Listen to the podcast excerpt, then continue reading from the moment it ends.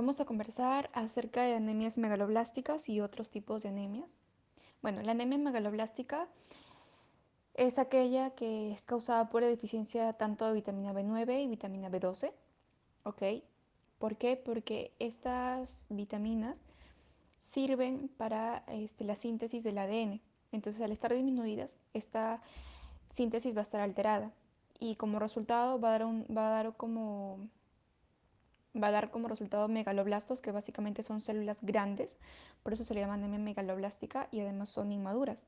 Además, ¿por qué digo células grandes? Porque el volumen corpuscular medio este, es mayor a 100, entonces usualmente es una anemia macrocítica, acuérdense, menor a 80 microcítica, mayor a 100 macrocítica.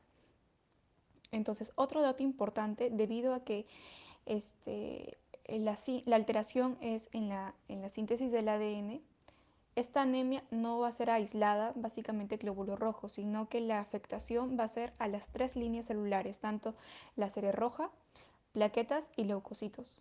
Entonces, por lo tanto, la anemia megaloblástica va a cruzar con pancitopenia, con la deficiencia de las tres líneas celulares.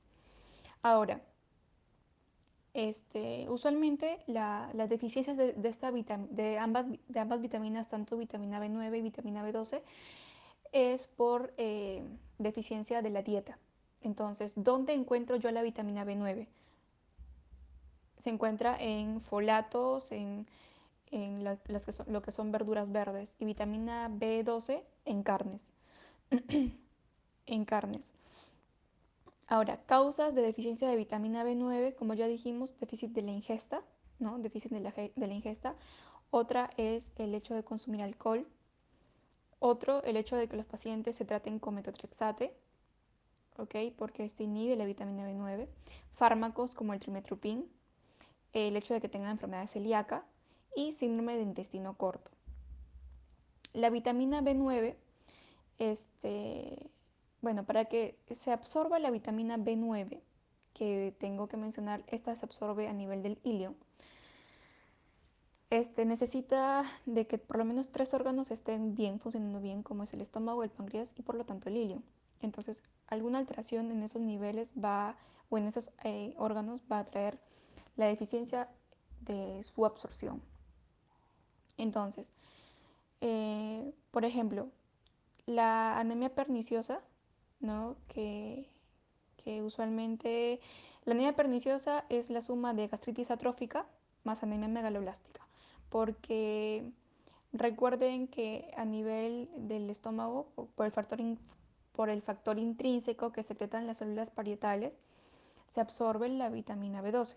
Entonces, al haber, una, al haber un epitelio dañado atrófico, no va a haber estas células este, principales óptimas, por lo, tanto van a estar ausentes el factor intrínseco y no se va a absorber la vitamina B12. Entonces, gastritis atrófica más anemia megaloblástica se, se pasa a llamarse anemia perniciosa. Este,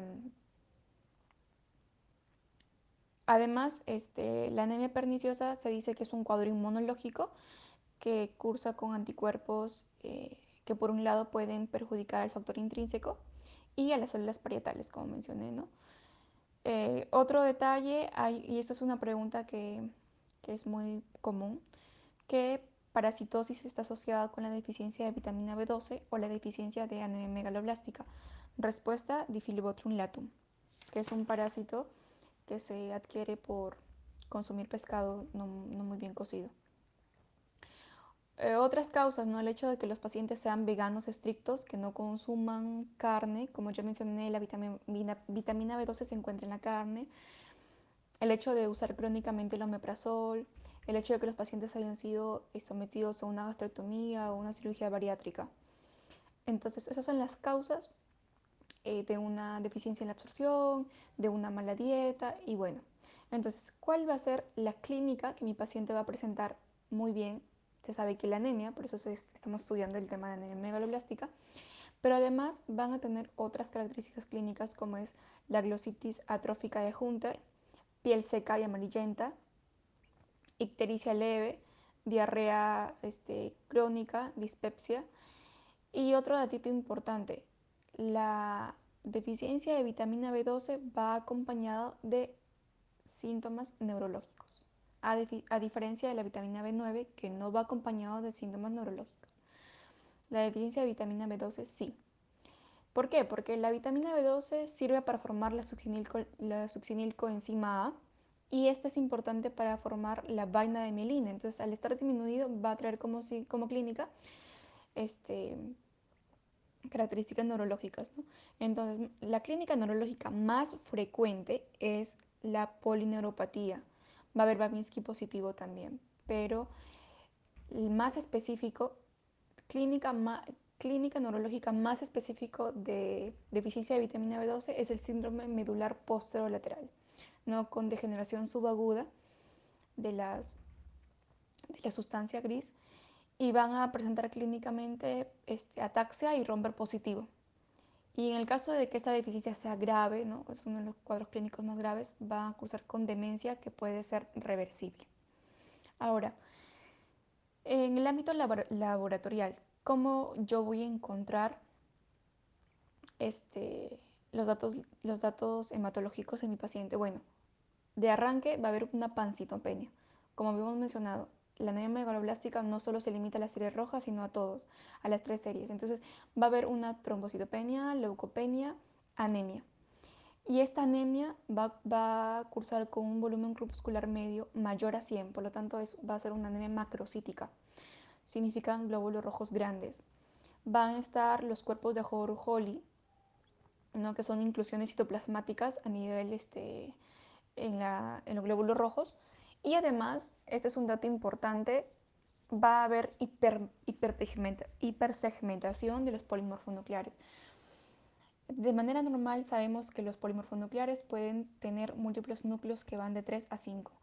Cuando hablamos de una hipersegmentación nuclear, pues estos polimorfonucleares tienen más de 5 este, núcleos, ¿no? por así decirlo, divisiones o núcleos segmentaciones nucleares. Y bueno, el tratamiento va a ser reponer la deficiencia de vitamina. La vitamina B9 se, recomienda que sea vía oral, 1.5 miligramos por día, mientras que la vitamina B12 este, tiene que ser vía parenteral. En el caso de los niños, en una dosis de 50 a 100 miligramos por semana, mientras que los adultos, un, este, 50 a 100 microgramos por semana y los adultos 1 miligramo por semana. Ahora hablemos rápidamente de la anemia plástica. Bueno, este, característicamente eh, en sí es un déficit cuantitativo de, la, de las células de la médula, ¿no? Así, hablando en números, un déficit cuantitativo de la médula. Entonces, al haber disminución de las células, ¿no? Al, haber disminución de las células, tanto de, de serie roja como glóbulos blancos y, y plaquetas, ¿no? Por eso que este cuadro también va con pancitopenia, anemia, plástica va con pancitopenia. Entonces, al, estar, al disminuir las células, ese lugar va a ser ocupado por tejido adiposo. Entonces, en un, en un estudio medular o una aspiración medular, ¿qué se va a encontrar? Hipocelularidad y aumento de tejido adiposo o tejido graso. ¿Ok? Entonces, la anemia plástica puede ser congénita o adquirida el 85% son adquiridos y un solo un 15% son congénitos. Causa más frecuente de anemia plástica adquirida es idiopático.